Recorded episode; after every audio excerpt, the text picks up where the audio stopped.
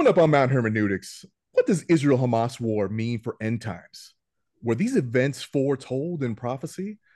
And what did Jesus actually say about the signs of the end? Well, we're going to talk about that and a little bit more, so keep it right here.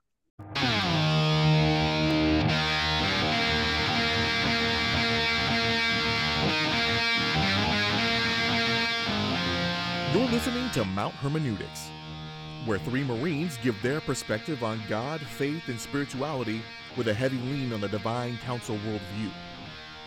This is not your grandma's Sunday school, nor is it always for the Christian faint of heart. Nothing about who we are or what we say make us experts. But you better believe we'll have a take, and perhaps it won't suck. Buy your guns while you can, while the This, Second Amendment is this still a episode thing. episode brought to you by preppers.com. Boogaloo. Hey, what is happening? hey guys, What's up, uh, Dre? I'm Andre, and uh, you can come at me at uh, my Instagram at Super Dre. Matt, what's up, man? man, I uh trying to trying to figure out what's happening in the world, man. My my son came in asking me the same kind of questions. He's like, "Oh, "What's what's going on, Dad?" And it's it's it's not a simple answer, right? So you know, we've it makes just as much sense for us to address it here and uh, maybe kind of tie this into the backside of our other show. Brian, what do you think? Is the world almost over? Are we post trib or pre trib or what's happening? um like are the events that are ensuing right now are they Yeah. confirmation of a Yeah. certain view Yeah. uh Can I can I cash out my 401?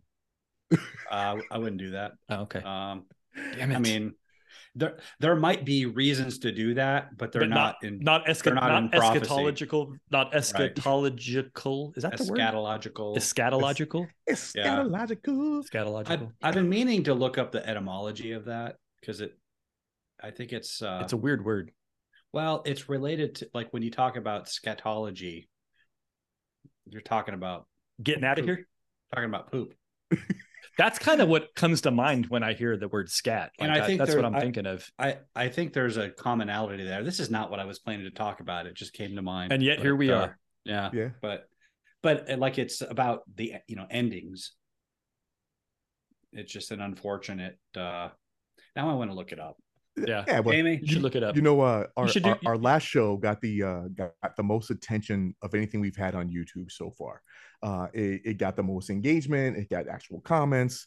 Um, We got comments? got a guy, a, a guy accusing uh, Matt and I of being basically Kanye West. And I'll, I'll, go, I'll, go, I'll go ahead and let- let Matt address, Wait, address in that. what regard? Uh, Israel hate. So we you're are geniuses? Was he saying I- you're I, geniuses? I got a dope life and I do dope shit. Yeah. Yeah. Matt, you have an answer for, for my I, I, man? I, I do. So, I mean, I, I did make a response on on YouTube. I tried to at Right. the, the individual, but it wouldn't at. Like I it think- wasn't. It wasn't hot. I think you linking. replied though. I think it, it did go to him. I went in the reply, but it didn't do the at. So I don't know if he gets the message in his in his All right. dashboard or not. But, but you know eh, eh, what I said, and I, I don't. I'm not going to reread my answer, but I said I, I can definitely see how what the way the tone that I took specifically might have sounded anti-Israel. That definitely wasn't my intent. So I'll, I will say, for the sake of clarity, I am not anti-Israel. Um, n- neither the people nor the country. Um, I, I, what I was attempting to do is just be critical and you know take a, a, a an alternate opinion for the sake of the conversation. Uh, try to drive out some of the different thoughts. Um, for those that are new to the show, uh, that's kind of what we try to do. If you go back and listen to some of our other stuff, like around the Trinity, the Holy Spirit, you know, uh, some of those conversations, uh, we, we try to get into some to some really touchy, icky stuff because we think you know maybe there's not enough people that are willing to have these conversations in their own circles. So that's the hope. Um, you know, hopefully, if any of my if any of our Jewish listeners were listening, they didn't take it the wrong way. Um, I wouldn't say I'm anti uh, uh, Arab either. Uh, I live in a world where I don't believe in zero sum situations. Uh, so hopefully, at least take my response with the spirit that I offer it. Uh, but I appreciate you call you you having the comment. Um, I don't I'm not being you know I don't feel attacked or I'm not being defensive about it because engagement's really what we're looking for. So you know if nothing else, I hope my alternative point of view at least allowed you to you know kick around your own ideas maybe reinforce your own ideas um, but one thing we try not to do is be an echo chamber here so i think that kind of sums it up Yeah, and I, I, I, uh, I I told him basically when I replied to him, "Hey, I we invite this exact thing. You can have as much criticism for us as I mean, we we have thick skin and we're all veterans, so we're a little dead inside anyway.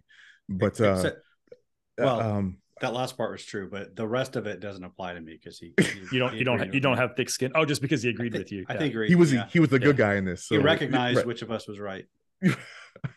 um but but yeah and he he actually i asked i invited him to you know give us another chance or you know listen to another episode and he said he, he'd give he'd do it so I did see that, and I uh, appreciate that. Like, we definitely sure. uh, don't don't don't tune into one and then say like, "Oh, what the heck's going on here?" Because uh, you F know, those guys we might we might we might uh, we might we might uh, surprise you with our takes on some other things in a way that you you enjoy.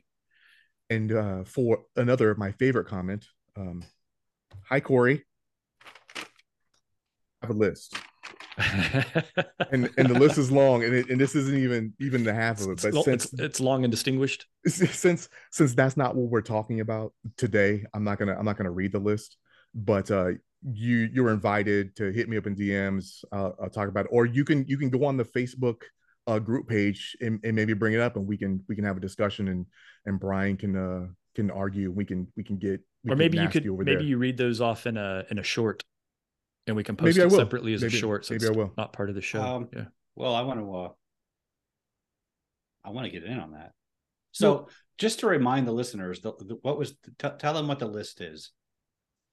the list had to do with injustices that had to do with ethnic and racial issues that happen on the border of Gaza, West Bank, and Israel. If like just to clarify, I think the in the context it was. Y- Your claim was that Israel was they had racist policies. I disputed that they had racist policies. I was attributing not that they have not that they have policies that are necessarily pleasant for Palestinians, but that it's the motivation that I was pushing back on. And so I don't. I, I don't actually. We'd have to pull the tape back, but I don't remember the argument being about policies. It was about activities. It, it was about execution of Right, policies. Right. I don't think. I don't think any of us suggested that there were racist policies. I think we Well, were suggesting that. In that fact, the- in fact, the that was my pushback. outcome- Yes, yes, there are policies that are supposed to be anti-racist, and they're not following through on them. And I compared it to Jim Crow era in Mhm. America. yeah, and my and my point was, I mean, it's I, I don't want to get hung up on the word policy, but just that just that it was motivated by racism and not by self-preservation. Okay, I'll I'll Um, let you have the last word on that. We will. I mean, I was just that was the setup for for the round two on that, but that's not what we're here to talk about. What are we here to talk We're- about?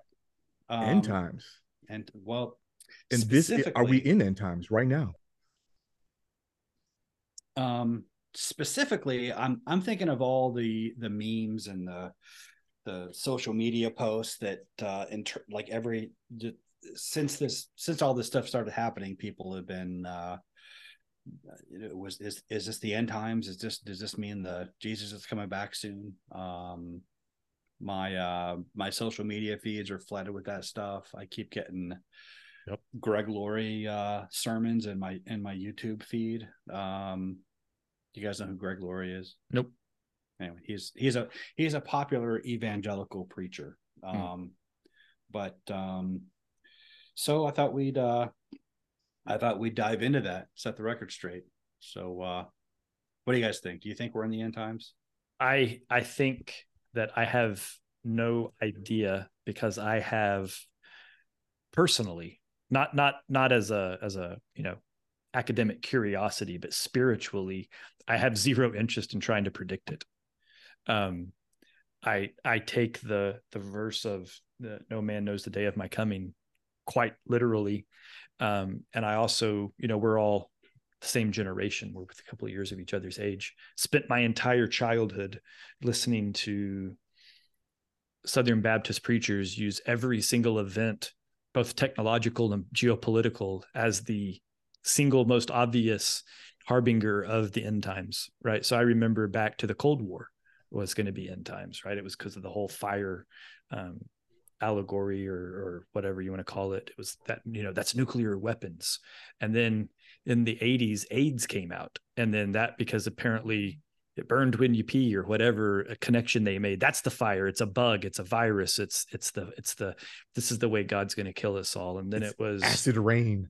then acid rain then it was what was the other there was i mean there was more and more It was, uh, y2k as as we got into you know later eras oh the barcodes when when barcodes became a real big standardization there was the big push that people were going to be forced to get barcoded on their on their skin or a computer chip and that's the mark of the beast and that's the end times. And then it was then it was y2k then it was the mayan calendar then it was now it's ai now it's this war and this this, this conflict in israel. But it's always oh 9-11 was another one right because of that Didn't we just go through the rapture? the fake thing about uh That's a- about about the the what was the guy's name? The the french prophet or not prophet but uh the, the i can't remember now. But all those things i just rattled off right? Like, Nostradamus? nostradamus thank you. All right. yeah i mean all of those things it's it's it's always in times. I feel like men in black right? It's always a galactic invasion. It's always uh you know there's always something going on. And every single time it's been you know there's been the the guys on the street with the big sign the end is near the end is near right? Uh it, it just gets tiring. And and i don't know what you do with that if you really buy into it and then it doesn't happen. To me that's got to be the worst feeling you know? Uh, tribulation interruptus like i don't know what you call that but it's got to be it's got to be a pretty feels bad moment for for all the evangelicals out there. Um so i, I guess this really one of another one of the things that i loved about uh, dr heiser he was so anti eschatology it amused me every time i saw one of his little quips on it right um Yeah, I and that's just that's just on kind that, of that's and that's fine i just i'm with him like it just it makes my head hurt and i don't know what But- to make of it But I do have good news for you. okay lay it on gonna- me We're gonna clear all of that up. Okay. Um, not to overpromise, but that's quite quite the promise I, I just think it, it becomes an excuse for people to stop living and stop doing things that they should be doing every day. And I, I think if you live your life of of gratitude and and uh, you know hug the people you care about and and come on and speak to to friends even though they're far away, then then when the end times come, it won't it won't matter.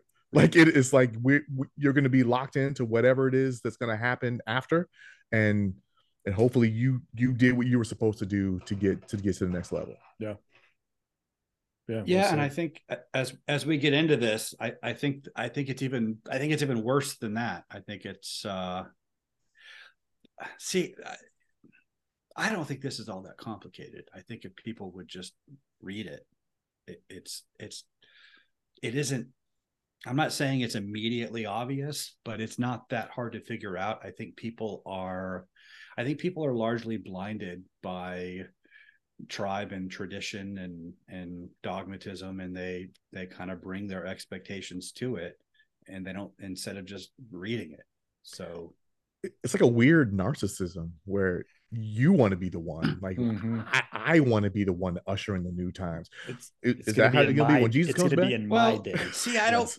i don't i think there's a certain humility to it um for some people like you're just kind of trusting your preacher and i think a lot of it's groupthink oh I, I don't think he meant the people i think i think dre meant the preachers Isn't that what you oh well Dre? yeah the the people who Yeah, yeah, pretty much. Any, anyone claiming that this is it and because they know. I'm I'm such a genius. I can deduce from the the the the, the subtext within this document, and then I'm gonna lay it against what's happening today and show you exactly. Now come to my church and put money on my offering plate. Well yeah it's it's sensationalist it gets attention which which is what we're doing here Um, but But uh yeah, because if the end, if the world's ending tomorrow, why am I putting money in your plate, dog? Right. Yeah, but why not? um, but why not? you gotta you gotta get right with the lord before he comes back and i as someone who speaks for him give me money right. um Yeah. but uh so i thought we'd just read it and uh kind of see what it says Are you are you gonna go um in in synoptic order? Because I I think it's it's kind of cool how if you go from Mark to Matthew to Luke, how it actually kind of escalates. Like if like if. Mark is the is the teaser trailer, then uh then Mark I mean uh Matthew will pop up with with like a, a bigger better, but then Luke has more of a promise feel good ending, even though it's a bad ending. Well, there are well, it's except that's the thing. It's not a it's not that's a we talked about that in one of our earlier podcasts. We did. How we talk about how the you know the apocalypse it, it's the end of the world. It's scary. We're all gonna we're all gonna suffer and die, and uh, we're gonna have to fight the antichrist and be a, a, afraid of the devil. And and no, it's held out as something. It, it's it's the it's the central hope of Christianity is for the Messiah to return and set up God's kingdom on earth. But we're so we're so preoccupied with this notion of individual salvation to an afterlife as a disembodied spirit that we we don't really I think we've lost the plot and I think that's going to become apparent here. So, but yeah, there are differences between the synoptics. Um some are they're not all so most of them are kind of subtle and so I, I can kind of understand some of the confusion about it but anyway it's enough uh build up. I'm going to look at mark because it's kind of the it's purportedly the earliest um so and i'm i'm not going to read through everything line by line but just the the salient points. So jesus leaving the temple. They're admiring the uh they're admiring it Jesus says, Do you see all these great buildings? Replied Jesus, Not one stone here would be left on another, every one would be thrown down. As Jesus was sitting on the Mount of Olives opposite the temple, Peter, James, John, and Andrew asked him privately, Tell us, when will these things happen? And what would be the sign that they are about to be filled? So, right there from the outset, there's no there's no particular reason to think of this as being about the end times. They asked he's they're talking about the fall of the fall of Jerusalem and the destruction of the temple. Um, so they they ask him when will this be, and that's when he says, uh, "Watch out that no one deceives you," which is, you know, that's the first thing we should pay attention to today. Um, many will come in my name, claiming I am He, and will deceive many. When you hear of wars and rumors of wars, do not be alarmed. Such things must happen, but the end is still to come. Nation will rise against nation and kingdom against kingdom. There will be earthquakes in various places and famines. These are these are but the beginning of birth pains. So, you know, all of these wars and natural events that that happen and everybody has everybody scrambling to predicting the end. Jesus says, "Don't be alarmed. These are business as usual. These things are going to happen. That's just the default setting of human history." And and again, he's not even talking about the end times here. He's talking about the fall of the temple. Um, and so he he goes on to tell them to be on guard against persecution. Uh, you're going to be uh, arrested, taken before governors and synagogues. Uh, brother will betray brother to death. Parents their children. Um, when you see the abomination that causes desolation standing where it does not belong, let the reader understand now that's a note from from Mark himself telling the reader of his gospel to understand. And the, the language there, it's a direct quotation from the book of Daniel. And this is in where he predicted the uh he, this was when the temple was in ruins after the Babylonian exile, and he predicted a yet another defilement of the temple. Um, and so that's something to put a pin in for later because we're going to get into that. But uh, Jesus goes on to say, and again, he's still talking about the destruction of the temple, not the, not the end of, not his, what we call the second coming. They had no concept of a second coming at the time because they were still waiting for his first, uh, his first parousia, his first advent. Um, but he, uh, at that time, if anyone says to you, Look, here is the Messiah, or Look, there he is, do not believe it. For false messiahs and false prophets will appear and perform signs and wonders to deceive, if possible, even the elect. So be on your guard. I have told you everything ahead of time. But in those days, following that distress, the sun will be darkened, the moon will not give its light, the stars will fall from the sky. He's quoting Joel here um, at that time people will see the son of man coming in clouds of great power and glory and he will send his angels and gather his elect from the four winds and from the ends of the earth Now learn this lesson from the fig tree. As soon as its twigs get tender and its leaves come out, you know that summer is near. Even so, when you see these things happening, you know that it is near right at the door. I tell you the truth, this generation will certainly not pass away until all these things have happened. Heaven and earth will pass away, but my words will never pass away. But about that day or hour, no one knows, not even the angels of heaven, nor the Son, but only the Father. Be on guard, for you do not you don't know when that time will come. Um, if the man knew when the when the uh, thief was going to break in, he uh, he would have stayed on watch. Um, so a lot of people read that and think that he's conflating the coming of the Son of Man with the destruction of the temple, which happened about 40 years later in the year 70 AD. I think it's pretty clear from the text that he's taking great pains to disabuse them of that idea. He tells them these are the signs to look for to know that the fall of the temple and of Jerusalem is uh, is gonna is about to happen. Learn this lesson from the fig tree. So he's telling them to keep alert, to, and they'll know that's coming. But then, in contrast, about that day and hour, no one knows. Like he's he's he's explicitly distinguishing between when the temple falls, and at that time there there'll be all these people saying the Messiah is coming, or this prophet there's a prophet over here predicting the messiah is coming or that prophet he's telling them well no you won't have to suss it out. It's not going to be something that is going to require your your discernment or your reading the tea leaves because it's gonna it's gonna be it's gonna be unmistakable when the son of man comes. That's gonna the whole world will see it. You won't there won't be any debate. So when all the so when the temple's about to be destroyed though there's going to be all these false messiahs and false prophets claiming to be the uh the one. And it's so he's excuse me so he's explicitly distinguishing between those two events as i mean it's just like matt said at the at the beginning no one knows the day or out so it's so funny the, as you've read all that i just saw a, a second part of that sentence that i never noticed so it says about that day or hour, no one knows, not even the angels in heaven, nor the Son.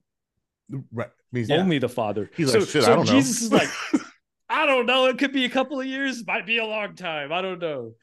It reminds me of uh, How I Met Your Mother when uh, he lost the slap bet and every time he walks in, he's like, ah, and that's us every time that there's some kind of war or wannabe cataclysm happening on, on Earth. Is this is this it?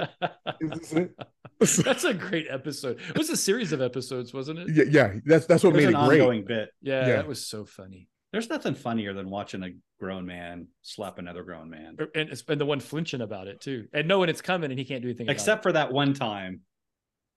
I I do appreciate a grown man that gets slapped and gets up immediately and fights. I mo- most don't. They cower and and they and they and they and they, and they ball up in a little fetal position.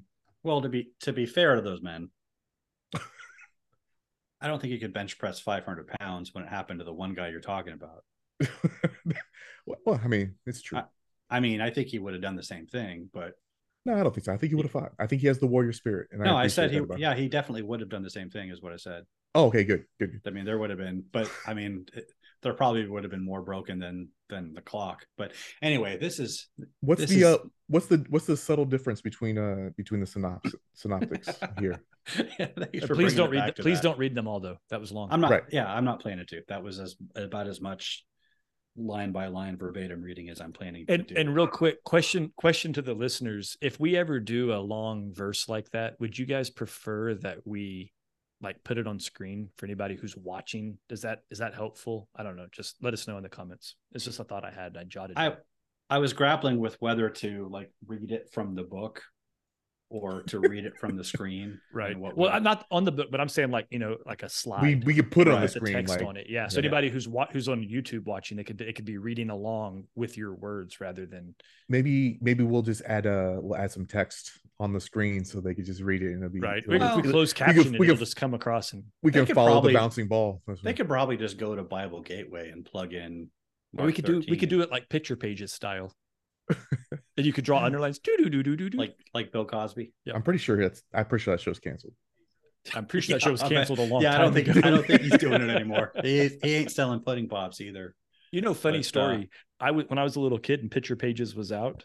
I had my mom order me Picture Pages, and so I got some, and I was all excited. I'm like, I got Picture Pages, and then I I had him, and he did his, and I was like following along, and I had a meltdown. I was like four, because my pen didn't make noises when I drew lines on it like it did on the show, and I didn't understand that was a special effect.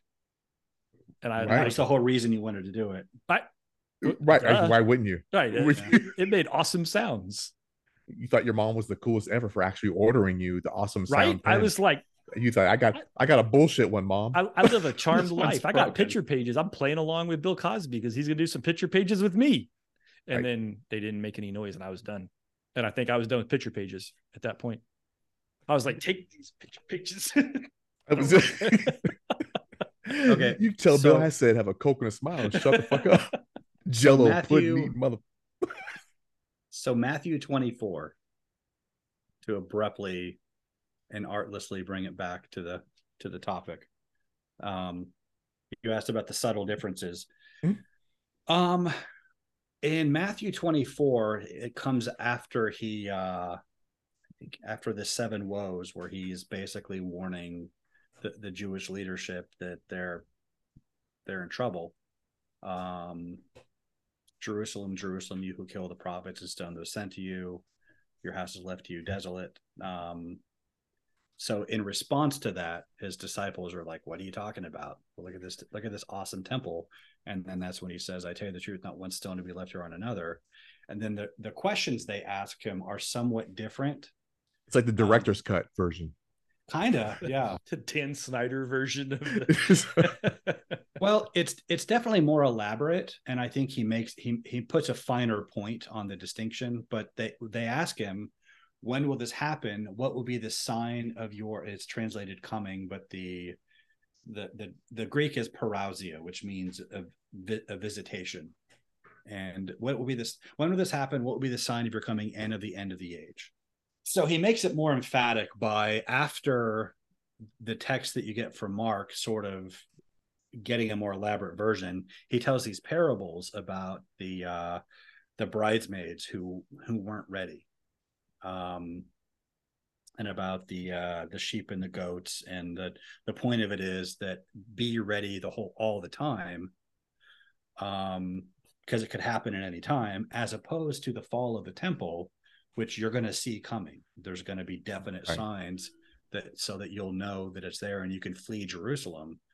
Um, but there, he he includes an important detail that is often missed, and especially in these conversations about end times. Um,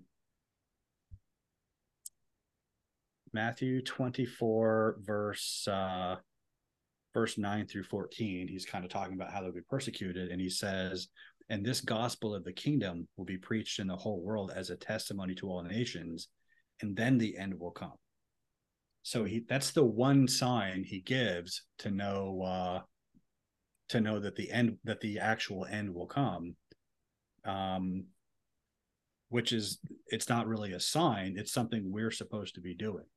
Like that's what it means to be ready to be as as a church preaching this gospel of the kingdom which as we've discussed don't, we don't even really know what this gospel of the kingdom is we tell people about going to heaven when they die and we we speak of the this world is something to be abandoned and escaped in favor of some other world when it's about the renewal of this earth through the through the preaching of the gospel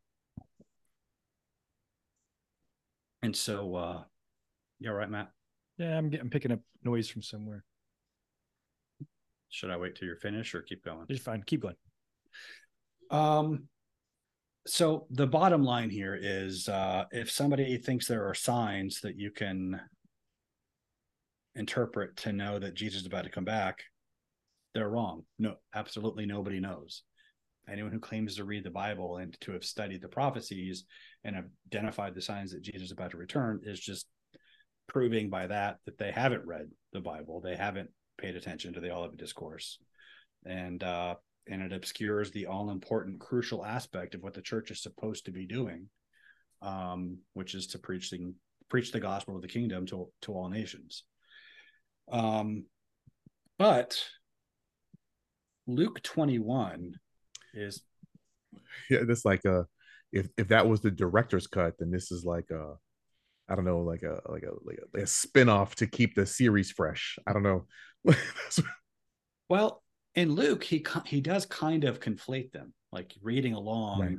you can't really you don't have that explicit distinction between here are the signs to look for for the temple and when Jesus returns. Now, if you read the other two, it's it's not impossible to to reconcile them. But if somebody is just going off of this, it's completely understandable why reasonable people of good faith could could take that could take Luke 21 to uh to mean that. But you do have kind of the same feature of hold on a second. Um Yeah, no, it's pretty hard. It's pretty hard to get around that. It pretty much says, uh, well, there's the one thing is that he says they will fall by the sword and be taken as prison. This is verse 24. They will fall by the sword and be taken as prisoners to all nations. Jerusalem will be trampled on by the Gentiles until the times of the Gentiles are fulfilled.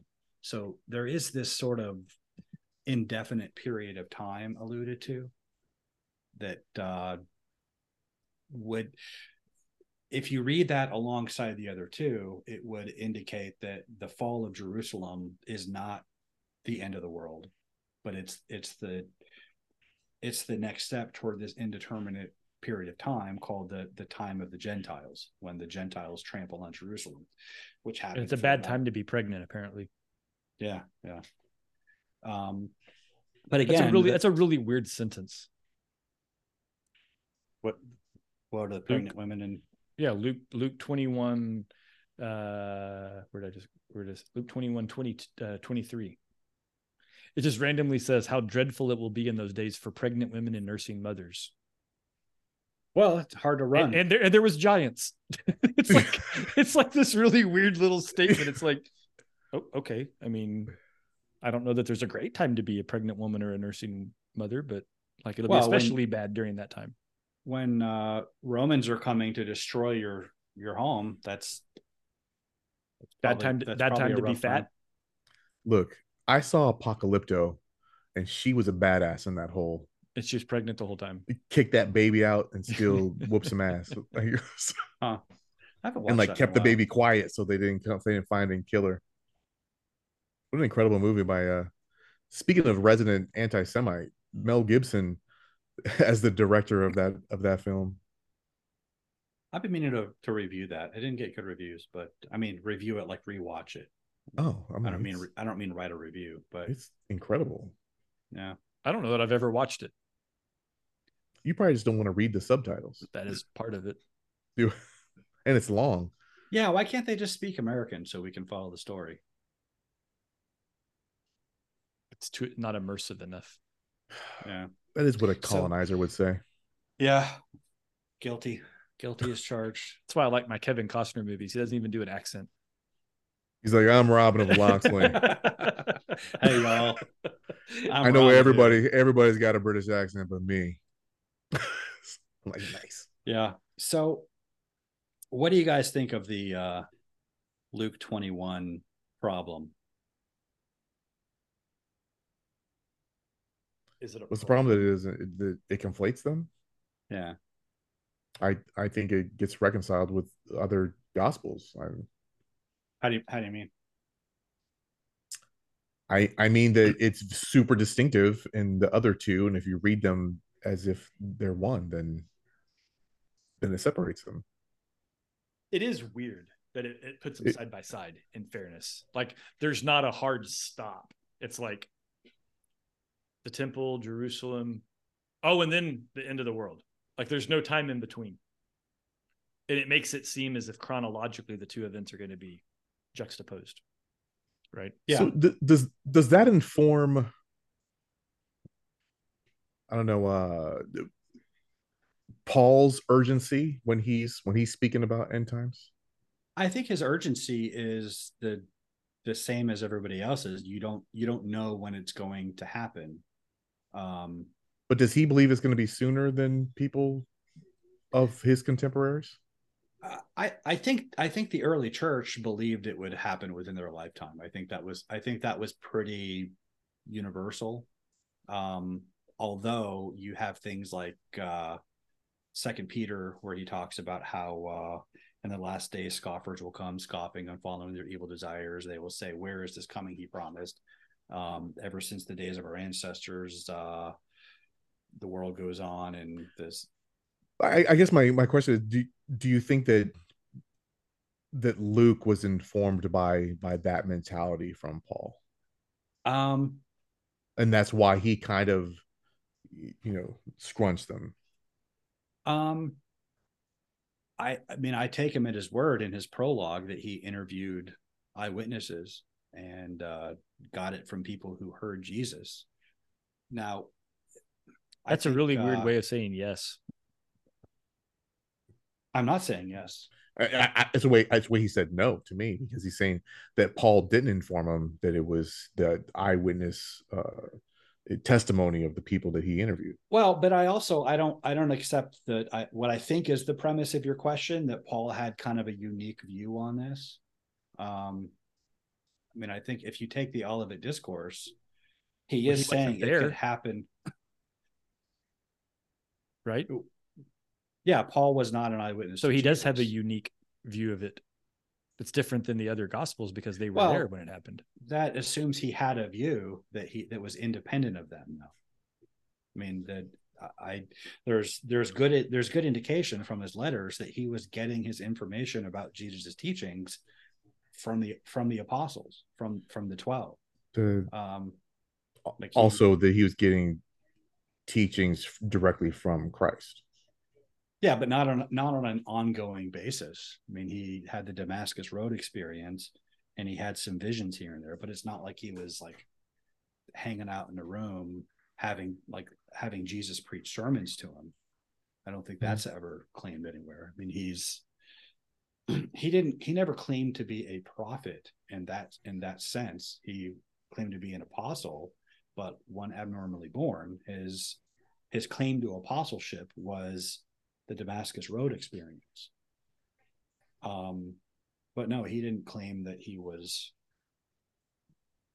getting special teachings from Jesus that were that were that was special to him.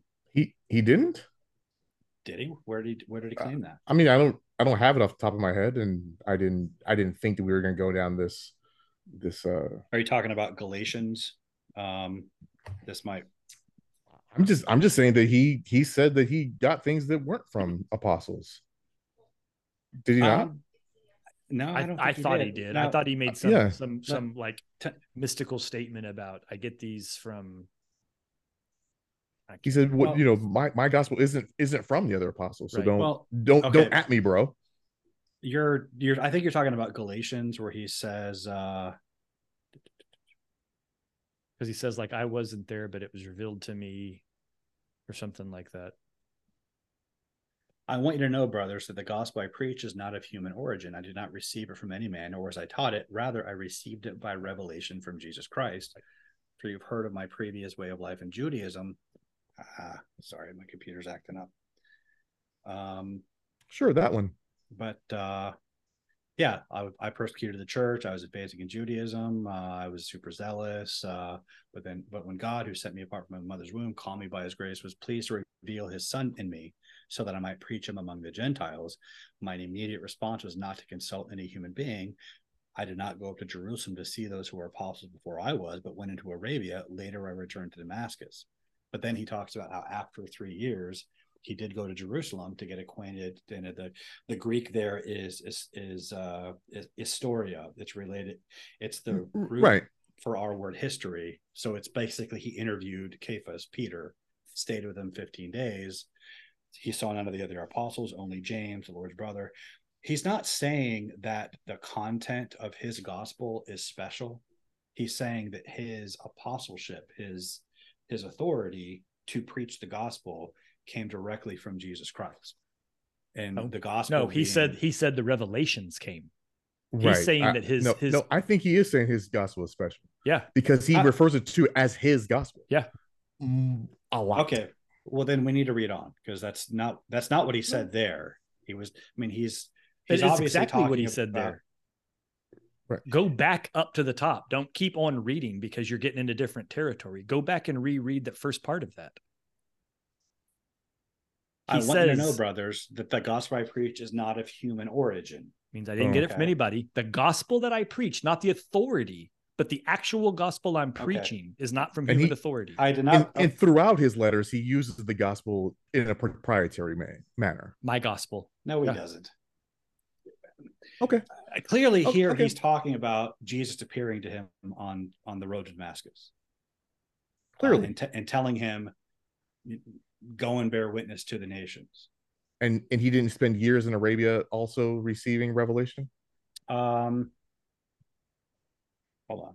So he says my gospel 15 times. That's a lot in seven letters. Wait, hang on. Nope. Those they didn't. It didn't concatenate those two words properly. Hang on. Okay. That search reveal was a good search. me. I did not go go up to Jerusalem to see those who were apostle before I was, but I went but I went into Arabia. Later I returned to Damascus. It doesn't say anything about getting special revelations from Jesus. It doesn't say what he's what he was doing in Arabia, but it does say in Acts that he was learning from other disciples. But the point I mean the the point of it in the context of what we know from Acts was Jesus appearing to him on Damascus Road, sending him to the house of Ananias to to baptize him, um, which he was, and then he he spent some time learning from other disciples, but he wasn't getting there's he never says he was getting special revelations from Jesus himself, and Okay. He was- and, and, and I didn't I didn't bring it up to to have an have an argument or or have a theological discussion about Paul himself. It just seems to me as reading through the New Testament that Paul has a certain urgency about it. And it seems to me that Luke also has the same type of urgency and as compared to the other synoptic gospels. And Luke is you know acquainted with with Paul. And I was just asking if if perhaps there's there's a there's a trail there and if there's not that's okay I'm not I'm not wed to this to this train of thought Uh, uh, so just in the in the NIV, he says my witness once, and he says my gospel three times. Okay so what? So do you think he had a different gospel? Why why are you going down a weird path? yeah you, you are going down a weird Oh, path. I'm not I'm not you're, you're prepared- doing some weird defensive theological response to a Well, statement. but you're you're emphasizing him saying I'm my not gospel. emphasizing a single thing. I'm point. I, I was what Dre mentioned, and I so- and I and I agreed with was he didn't get his gospel from man. He got it from God. He says so. To to say otherwise is odd because he says it in the open of his statement. And then he goes on to talk about things, and yeah, he went and met with Peter, but that makes no guarantee or even a, an inference that his gospel or any of what he preaches came from Peter. It just simply says he went and met with Peter. He already got Wow. the gospel from God, so why would he give a shit what Peter had to say? Well, apparently he did because he went and stayed with them. No, 15 days apparently he didn't. Maybe they were having food. Maybe Okay, they were talking hold about about on. like Bef- how to make a boat. You, before you camp out on a conclusion, I think we should finish reading that passage about when he went to Jerusalem, stayed with Cephas for 15 days. Then I went to Syria and Cilicia, and I was personally unknown to the churches of Judea that are in Christ. They only heard the report the man who formerly persecuted us is now preaching the faith he once tried to destroy, and they praise God because of me. And then he goes on to say, Then after 14 years, I went up again to Jerusalem, this time with Barnabas. I took Titus along also. Uh. I wanted to be sure that I was. I presented to them the gospel that I preach among the Gentiles. I wanted to be sure that I was not running and had not been running my race in vain. Yet not even Titus, who was with me, was compelled to be circumcised, even though he was a Greek. Um, I'm sorry, I skipped a part. I went in response to a revelation and meeting privately with those esteemed as leaders, I presented to them the gospel that I preach among the Gentiles. And so this is in Jerusalem, where Mhm. James, the Lord's brother, was bishop. Um, we don't know if Cephas was that, where Peter was there or not. so he pres he presented them He went and did a show and gospel. tell. He didn't go do a, a ask a lunch and learn. Like that's very Right. different. He's he's like, this is what I've been preaching because this is what God told me to preach. Are y'all good with this? That's a Okay. very different. That's a very different That- action. very different. Well, Than he's- going, hey, teach me how to preach or what to preach. Yeah, and I'm not saying he did that, but my point is he was preaching the same thing because he tells us he went to present it to them, to the leaders in Jerusalem, to make sure he wasn't preaching in vain. What's that mean? Right. No, I get that, but eh, that doesn't mean it's. I, I- have no idea wh- wh- what you're trying to defend because there's been- there's there's nothing. All we're saying is that he made it really clear that he didn't learn his gospel from people. He learned it from God. That was literally the question that that Dre asked you. To, he was like, "Didn't Well- he?" And you were like, "Did he?" Apparently, he did. Well, Like that's it. Like you that- seem to be you seem to be saying that he had he had a unique message that was. I, I don't think I said those taught. words. I don't think I said those words or implied those words. I simply said he got Okay. him from God. I'm taking the man at his word. Okay, Dre, what was was that your? I mean, I'm not. Um, I- I'm I just mean, trying to understand what you're don't- saying. and- I don't have this stuff in front of me. I also I think in Second Corinthians he says something along the along those lines as well. You already know that I think that he had a different gospel, so I I don't know why we're gonna have this this discussion when it doesn't have to do with the end times. Well, okay, well, I mean, but you tied it to end times. I mean, I'm not trying to fight with you. But I'm no, just- I asked and you answered no, which we could have just moved on right from there. all right. I didn't mean, even I didn't even dispute your answer. I was like, okay. Okay, I, I don't know why you guys are mad at me. I'm just I'm- who's mad answering your question. Nobody's And- mad. No, I think I feel attacked. I feel attacked. Well, You guys are don't be a bitch. me. Stop being wrong. I'm not uh, okay. way, way ahead of you, man. I beat you there. Um, Hey, so when, when my dad's listening, I'm gonna get another text. Why do you guys always beat up on Brian? This is why he's wrong all the time. Anyway, I'm- carry on. I've you've never caught me being wrong about anything. But uh, see, see, Dad, that's why. I See, I this is have what a I about have to dog- deal with. anything. this is what I I have have- to deal with. you're so definitive on how wrong we are on every single topic, but that's okay. You're, I mean, but you get okay. One last point on that. He Mhm. did say in First Corinthians 15, I want to remind you of the gospel I preached to you, which you received, on which you have taken your stand. By this gospel you are saved, if you hold firmly to the word I preached to you. Otherwise, you believed in vain. For what I received, I passed on to you as of first importance. Then he quotes a creed that is not Pauline in language, and then says, whether then it was I or they, this is what we preached, and this is what you believed. And this ties back to his opening passage in First Corinthians, where he rebukes them for forming cliques around. Why why is he defending that? Why is he Who, defending? who's who's who is uh, uh challenging his authority and why does he have to why does he have to defend it? And are you talking about First Corinthians 15? Sure. Uh, or or any Corinthians. Well, he's uh he's not. I, I just I just it sounds it sounds to me like he's he's pretty defensive. I'm not even saying he's wrong. I'm just saying that but he- somebody is challenging his authority. But that's not what's happening in that passage. Okay. I mean, has his does has his authority been challenged in Corinth? Yeah, sure, definitely. Um, but to check, I mean, if if he was appointed by Jesus Christ to be his representative, then it's it, it's wrong to to undermine his authority. But if you read First Corinthians, it starts off with he rebukes people for forming cliques around which No, I know. I got it. teacher Sure. And he emphasizes it doesn't matter. Paul wasn't crucified for you. Don't form a clique around me. He's he's deliberately denying any special authority.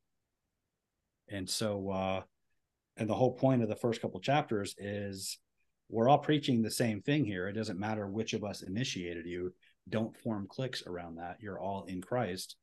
We're all just workmen who are preaching the same gospel. I mean he's he's quite emphatic about that. So, but uh, I do think the issues with Luke deserve some, with the, the differences between Luke 21 and Matthew 24 and Mark 13 deserve some attention. Um, do you guys want to get back to that?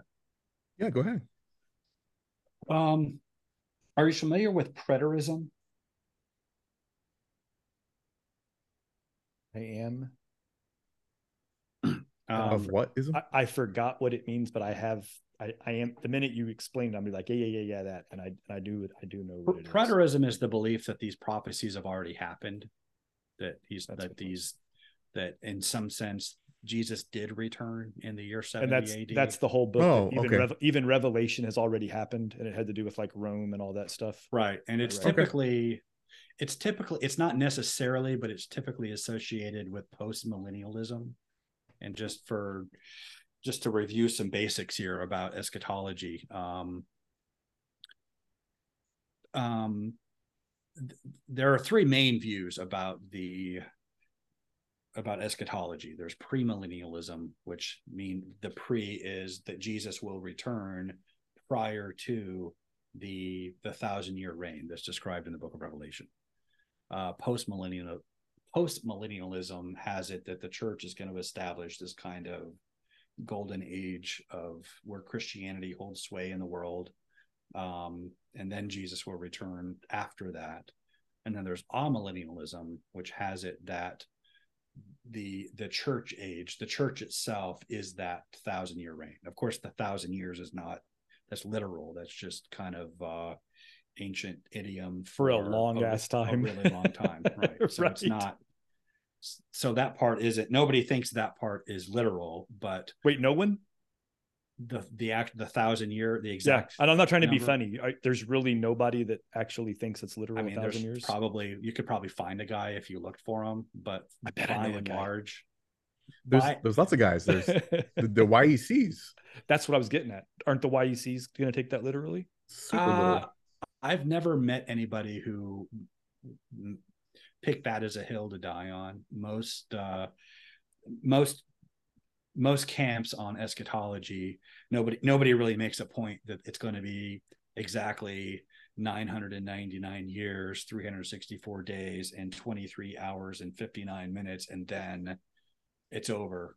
Um, Satan gets released from the abyss the the debate is always about whether there is a there is a literal visible reign of Christ on on earth or whether it's that's a that's figurative language for the church age or or some golden age of Christianity.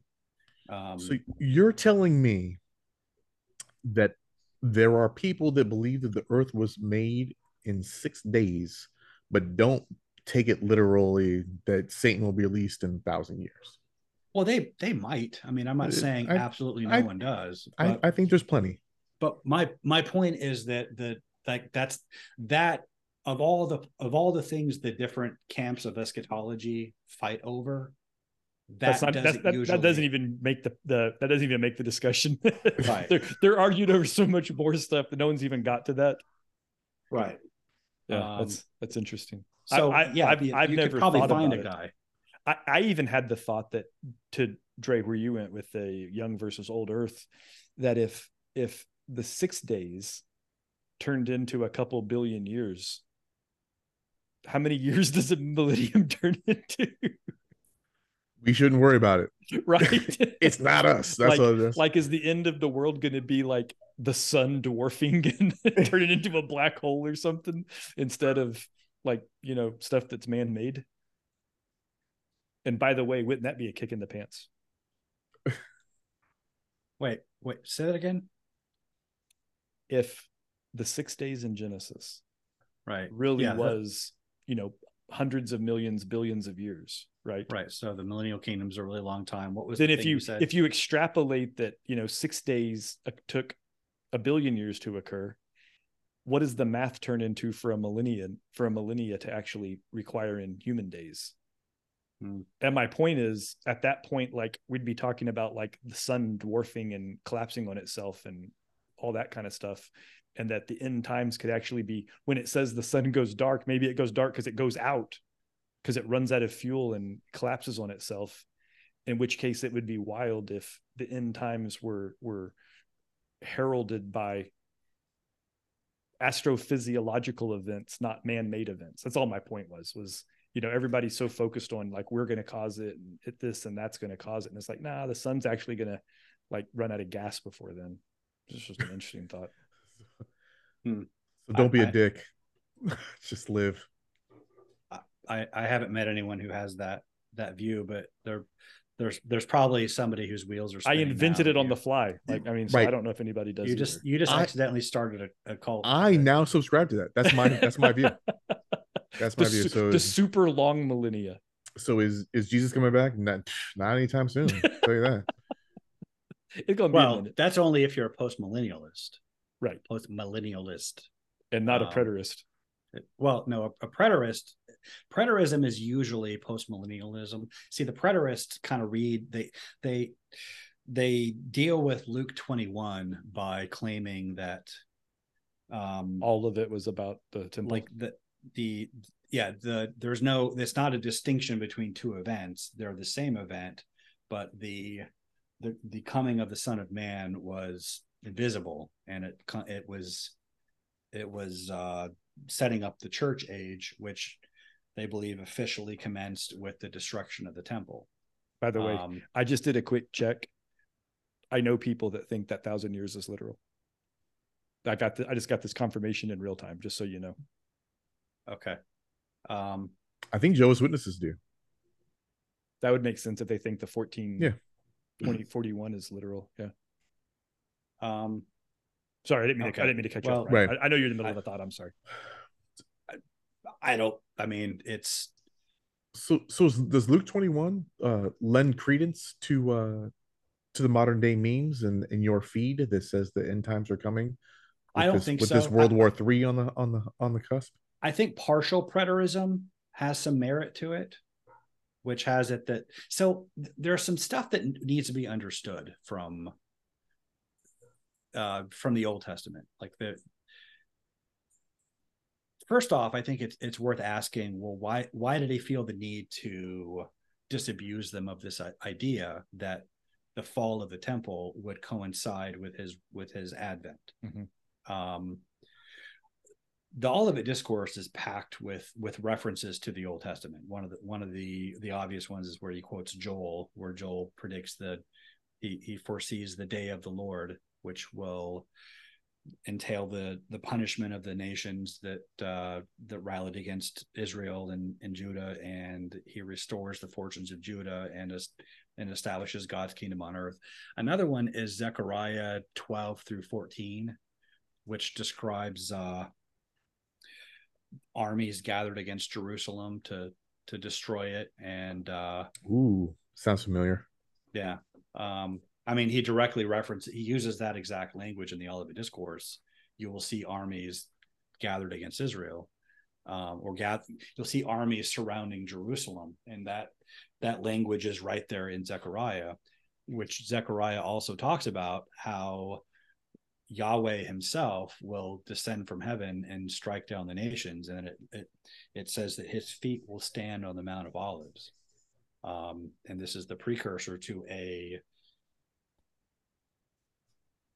this is the precursor mm-hmm. to a a visible reign of God on earth and the beginning of God's kingdom on earth but it but it kind of describes conditions that are associated with the the millennial reign where he is he's ruling from Jerusalem and there are punishments of, against nations that don't obey and blessings and prosperity and protection for nations that do. So there's still there's still sin in the world. There he's he's arbitrating between nations but it's god himself visibly present on earth ruling from jerusalem this is like a like a major messianic prophecy and so that's why jesus was disabusing them of this idea that when they when the romans are surrounding jerusalem to destroy it people reading Zechariah would naturally think, well, any moment now the the Messiah is going to arrive and and save us. When Jesus is telling them, no, you've you're basically uh, you you've rejected the Messiah, so the the city's going to be destroyed, and the time of the Gentiles will will commence. So which of course raises the question well was that does that mean the prophecy of zechariah failed? Was that a was that a false prophecy? Um well no. Um there's a there's a broad there's a recurring principle that is it bears some examination. There's there's often in prophecy there is a immediate versus an ultimate fulfillment. Like prophecies often have multiple waves of meaning. And the the the prototype for this would be uh in second samuel chapter 7 i think. Let me check. Um second samuel 7 and it's kind of repeated in a sort of more streamlined positive form in first chronicle 17 david want david wants to build the temple and he talks to the prophet nathan about this and nathan tells him yeah go for it. Good idea. Um but then nathan gets a gets a an oracle from god telling him go and tell my servant david it's not for you to build my house. Um all the time i wandered in all, all the time you've been settled in the land and never did i tell any of the judges who are raised up to shepherd my people to build me a house of cedar. Um, rather i will build you a house i.e a dynasty and a son from after you've laid down with your ancestors a son from your own body will be the one to build the house for me and i will establish his kingdom forever. And uh and there's a bunch of it's better if i just look at this instead of uh there's there's there's key stuff I'm leaving out that kind of illustrates it for me. Sorry, I should have had this up. I'm very unprofessional.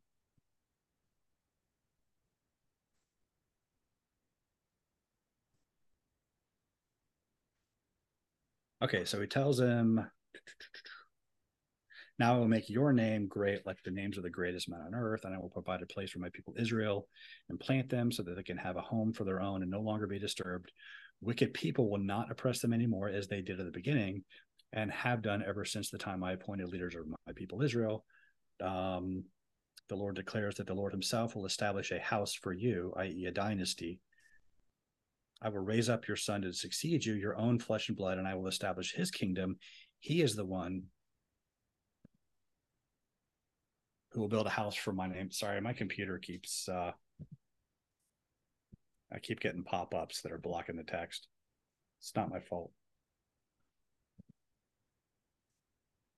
Spoken like a like a true millennial. Nothing's your fault. Okay. Um, I will, and I will establish his the throne of his kingdom forever. I will be his father; he will be my son. When he does wrong, I will punish him with a rod wielded by men, with floggings inflicted by human hands. But my love will never be taken away from him, as I took it away from Saul, whom I removed from before you. Your house and your kingdom will endure endure forever before me. Your throne will be established forever. So, and this is like the prototypical prophecy about the Messiah. Like it has all of these elements about Israel never again being troubled by wicked, people, God establishing them in safety and providing for them, the son of David who will reign forever and build his temple. Um, so there's there's this in the immediate sense, this was fulfilled by Solomon, who was his his direct successor, and he built the temple but obvious, but clearly he didn't establish this permanent. Um, he didn't. His throne didn't last forever. He didn't establish this permanent um, safety and security and prosperity for Israel. They were beset by invasion, and eventually uh, they kept breaking the covenant and eventually exiled. And that's why Jews expected a you know a capital M Messiah, like the Son of David, who will establish God's kingdom forever. In uh, Chronicles, you have kind of the same prophecy, but he they take out all the stuff about if he's if he's I will punish him for his wrongdoing, and so they're this version of the of the messianic of the prophecy about the Messiah it presents a more perfected figure who won't have any wrongdoing to punish but it, it's kind of a it's they're they're kind of uh they're kind of chronicles is itself sort of a messianic prophecy because the whole point is to look back on the dynasty of david as this kind of golden age as the blueprint for what the messiah will do and that prophecy is kind of the central part of it. Um and so you know the point of all that is that you do have that prophecy isn't about giving specific signs to look for so that you can thereby predict the future it's to establish these types and patterns of of uh, of God's dealings with with Israel and his patterns of history. And these are all kind of a precursor to the final the final age that when the when the messiah finally comes in in real life. And you kind of find the same uh you find the same pattern with regard to exile and return. Like they were conquered by babylon the the city and the temple destroyed carried off into exile. 70 years later they return. And all of the prophecies that you find about that in Isaiah and Jeremiah and Ezekiel, they they kind of talk about it in these es- eschatological terms, like the the expectation apparently in Daniel's time was that so Jeremiah predicted in Jeremiah chapter 29 he he tells the the Jews exiled in Babylon to to settle in don't don't listen to the prophets who lie to you and tell you you're going back soon. Um, build houses, plant vineyards, marry and begin and and uh, give your sons and daughters in marriage. Pray for the welfare of the city you live in because you're in for the long haul. That's your home now. After 70 years are completed, then I will come to you and bring you back to the land I promised your ancestors. And so apparently they believed that the Messiah would do that because when the 70 years is over in, in, in Daniel 9, when he's praying about, uh, he, he knows the time is up. And so he's praying that God would fulfill his promise to bring them back. And uh, he doesn't explicitly say, send us the Messiah. But when the angel Gabriel comes to him and he, he gives him his answer, he tells him, No one understand this uh, 77s are decreed for your people in your holy city to finish transgression to put an end to sin to atone for wickedness to seal up vision and prophecy to bring in everlasting righteousness and to anoint the most holy so rather than the 70 years you're expecting it's going to be 70 times seven years before the messiah comes and then he gives him kind of a breakdown of the 490 years between um, when that countdown begins and when the Messiah arrives. And you find kind of the same language in the Olivet Discourse about the abomination of desolation. But the point is, like, you have these repeating patterns in in prophecy that aren't that they have their immediate fulfillment and then they have their ultimate fulfillment in the future when everything is consummated and it's kind of and it's kind of on these repeating cycles um so when luke predicts the when he conflates the the return of Jesus with the destruction of the temple, it's kind of it it kind of fits in that same pattern. Like it's not exactly fulfilled in the year 70, but it's it's a it's a precursor to what it will be like when the Messiah returns. So did that settle it all? Did that clear all up for you guys? No. You let me talk for a long time and it so um does does the sign of today uh fulfill any immediate prophecy um i think the fact that israel is a nation again um I, I wouldn't say the events of the recent weeks have any particular sure. prophetic significance but the fact that israel became a nation again like i talked about those patterns that you see in the bible like whenever you see like the, the number 40 um, it rained for 40 days and 40 nights. Um, they wandered the wilderness for 40 years. Uh, elijah was uh, was hunted by uh, ahab and jezebel for 40 days and 40 nights after his uh, showdown with the prophets of baal so the number 40 is that's a that has significance for that's the that's the time of a generation um, it's a, it's a, it's the number of judgment. Um, Forty years after Jesus was crucified, the temple was destroyed. So will there be another iteration of Israel?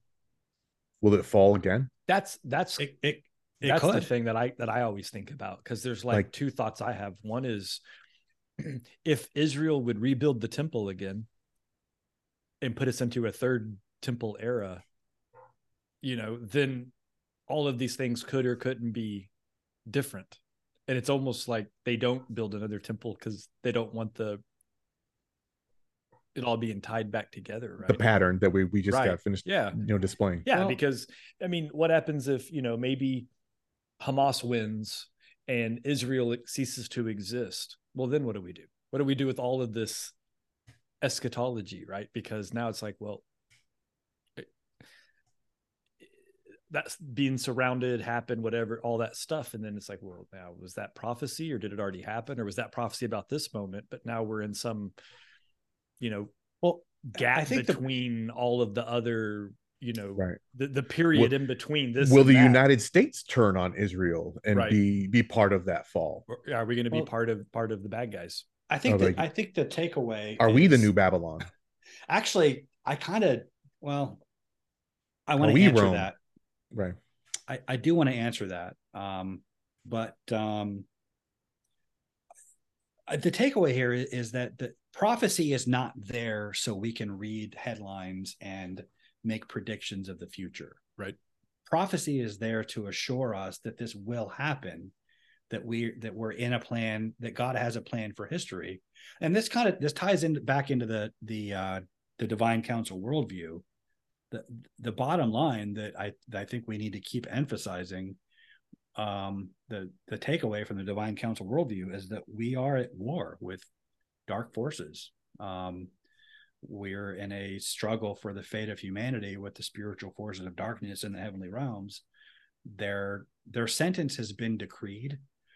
They they know they're going to lose. Their goal right now is to keep extending the clock. And this gospel of the kingdom must be preached to all nations and then the end will come. Um it it, it doesn't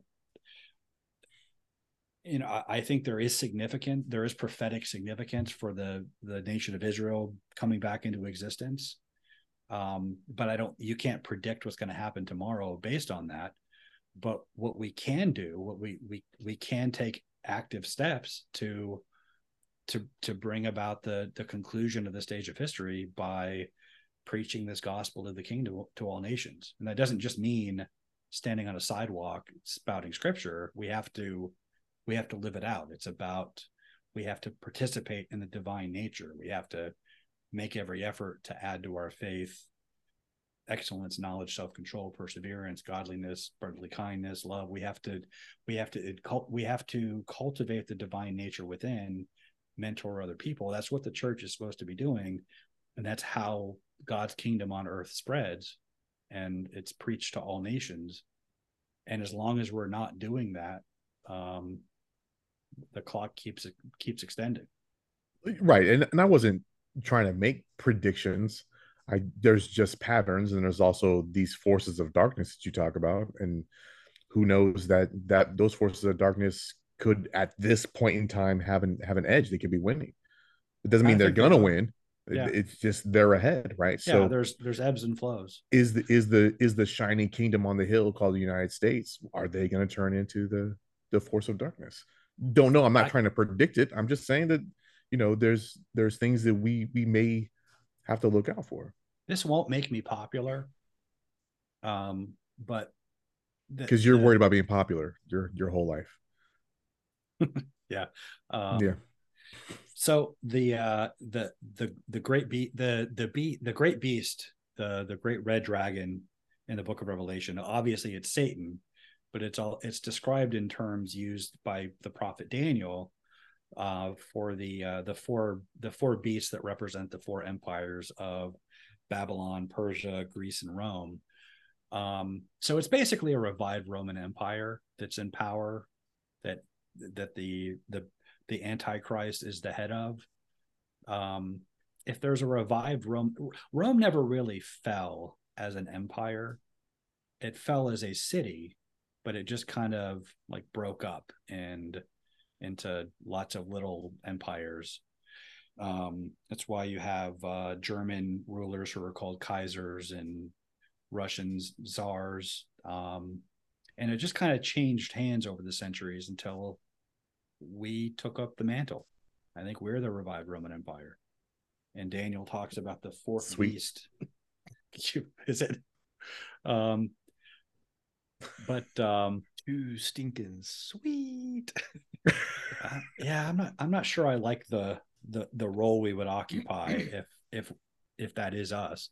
I mean, you could Um, you could make a, a, a, secondary unpopular statement that the Roman Empire never went anywhere, and oh, by the way, that's where the Catholic Church is. Uh there I mean Martin Luther argued that that was the Babylon, Mhm. the uh the mother of horrors. Right. Um and um Strong take. But what about I- China? They're a red Um, dragon. Literally, Right. right? Like they're communist and they're Right. all about dragons. yeah. Um it- it- maybe. I mean there are right. there right. there are there are clues that well he he describes it as he he uses the image the metaphors of four beasts but he also uses it the the illustration of an image of it's got a head of gold chest and arms of silver belly and bronze belly and thighs of bronze and feet of iron and baked clay. And that represents the the same four empires that the beasts represent and he makes a point about how the feet are of iron and mixed and and clay meaning it's partly strong and partly brittle because it's made because it's made up of a mixture of peoples Ooh. America. yeah that's what i was getting at um but uh, you know again i don't i don't know it's it's speculative and it could be So Yeah. so what you're saying is we have the end times coming and we need to get your Patriot supply for food. Uh, Start get, prepping. get buy buy your guns while you can while the this, Second Amendment is still a episode thing. episode brought to you by preppers.com. Boogaloo. now anybody I mean, I'm one dead. I'm in. I'm in. fir- I'm in. the first one's free but we're going to want to get paid after this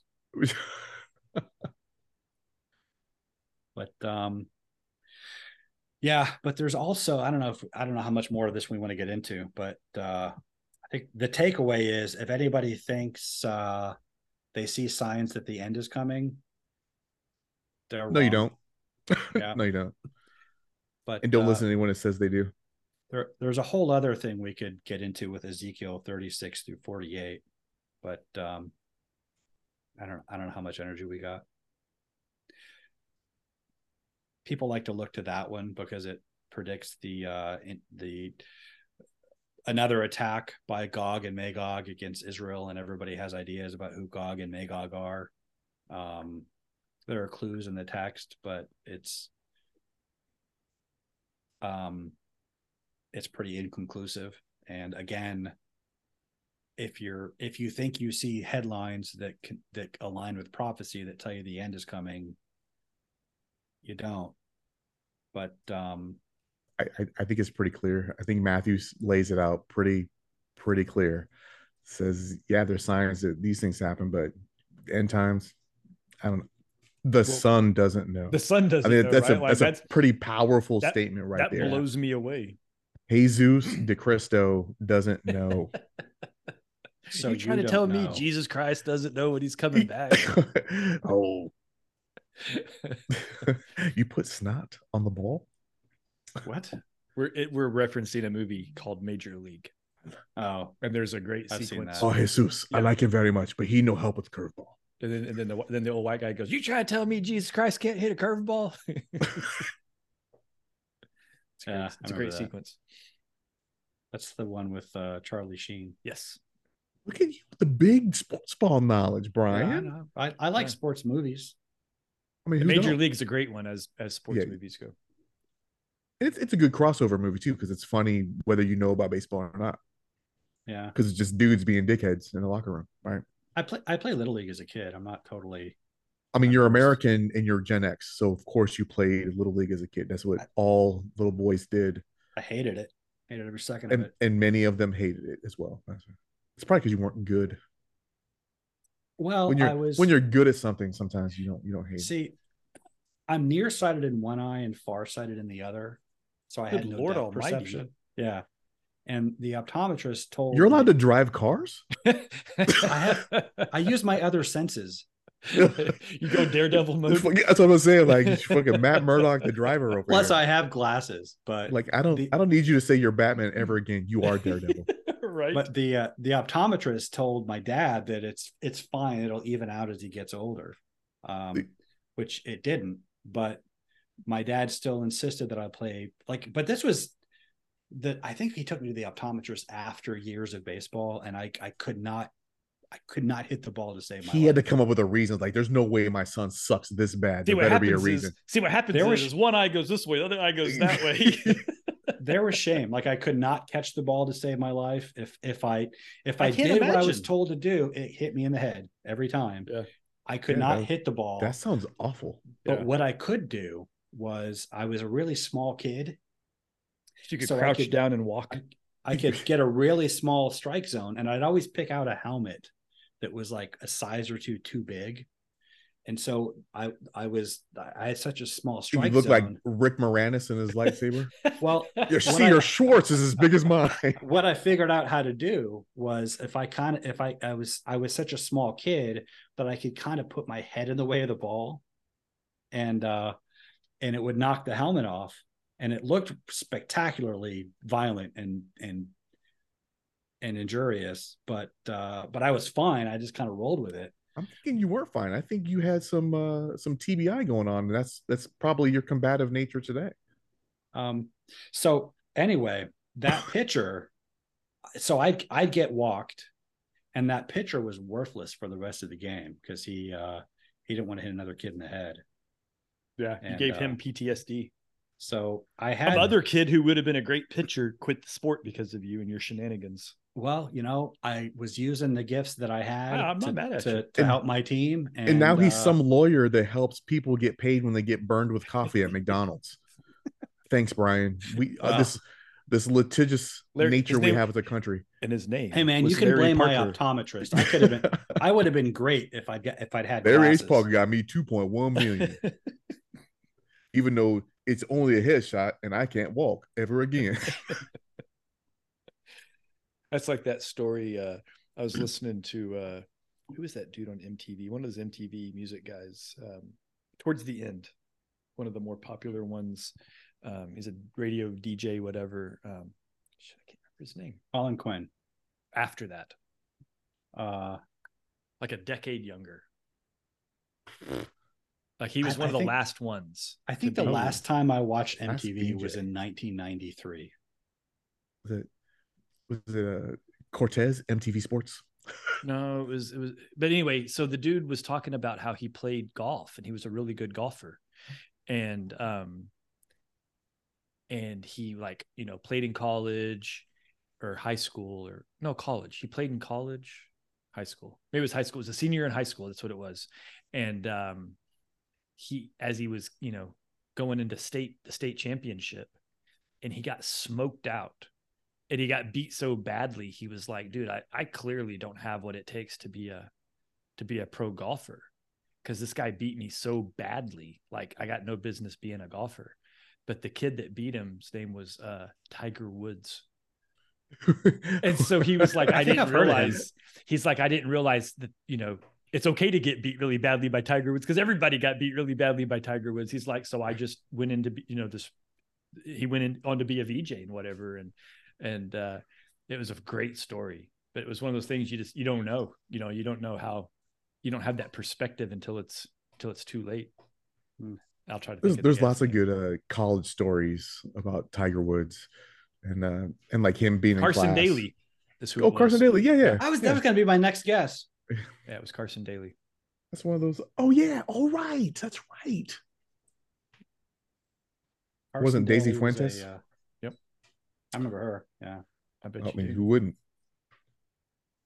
Yeah. So so we're not in end times. That's you know what, Brian. I, I thought you were going to convince us that we were. I don't know that that we're we not. had to go. We start prepping, and I, you know, that I don't I want to that- suit back up and go get in get in World War Three. Well, hold on. So- Let me correct you here. Okay. We could be in the end times. But if anybody, but if we are, and people are saying that we are, eh, they're only right by accident. Right right it's just because if you say it enough eventually you're going to be right Yeah, it's it's kind of like a rain dance. like it is going to happen, but uh, you're you're dancing. Well, well, it depends actually- on how many children you sacrifice before the rain dance. So did it didn't work. that? We got we get we need more kids. Did they do more that? sacrificial stuff and things. Go I mean, I don't attack know. that village. I'm not not familiar with child To- sacrificing. To be fair, are you talking about Baal worship or Native Sure. Americans? Yes. What's the difference? Oh, good question. Huh? I don't. That, that was a spi- have- that was a spicy statement. I just Yeah, it we was. just we just lost four listeners. Yeah, we did. We just now lost I'm- all of our all of our uh, indigenous American listeners off that. Did they na- did they worship their storm god the way that they? uh I need to look into that. I don't know. Let's uh let's read the uh, Oh, by the way- diaries of Cortez. as as we're throwing back things, Brian, the uh, the etymology of of eschatology is from the Greek eschatos, which means last. Last, right? Ah, I haven't been able to find. Well, yeah, I looked up the. I, I looked that up and I found the etymology of scatology, and it's in a. Not, window not the same thing. Yeah, that's Yeah, like that has to do with your cat off off screen. is Yeah. that uh I don't have. I don't have a Scatman Crothers? Matt. I don't have a cat. singing. Oh, O- o- okay, Brian. Yeah. Your cat. skinwalker, A the cat. skinwalker that lives in your house. A cat is a girly pet for girly people. I'm a manly man's man, and I would not have a pet cat. Do you have a dog? No, I have a. I have a lion. I have a mini lion. She's you a and mighty. She is a mighty huntress you and Mike Tyson and a fearsome apex predator. No, Mike She is Tyson the- actually had tigers. tigers. Yeah, I have a I have a lion, Trey. She is a mighty huntress. Hmm. I call her Princess Cuddleface. She's so cute. because that's a because that's a seriously strong name for huntress, Well, Princess cute. Where is she? Cuddleface. I'll show her to you. So I'm Oh, disappointed that you know we're a- that we you can't even tell me when end time starts, and I'm disappointed that the memes could be right, but they're not necessarily right, and They're only right then- by by by mistake. yeah, the good Um, news though is that we can we can hasten it by preaching this gospel of the kingdom to all nations. because because I'm not a person that's afraid of of apocalypse. I'm In not a big I'm it. not I'm not a big hastener though. right. I, It's I am kind kinda our job as Christians, though. That's what I know, and I'm really bad at it. right. Look, Well- I'm a bad Christian. I'm a, I'm a, I'm working on it. I'm growing. All right. I mean, I mean, what it's what we're doing here though, right? Right. This this absolves me of having to go knock on doors. yeah, I don't think preaching the gospel of the kingdom means that. I kind of see the church as the mission field at this point because we don't even we don't even know what the gospel of the kingdom is, and so that's a whole, that's a whole nother episode. Yep, if yep. we could, it's it's kind of every episode though. Well, If yeah, if we're I done. realize I sound like a broken record, you but do. that's the song we need to hear. So Let me play you the song of my people. You don't Yeah. even know what the gospel is.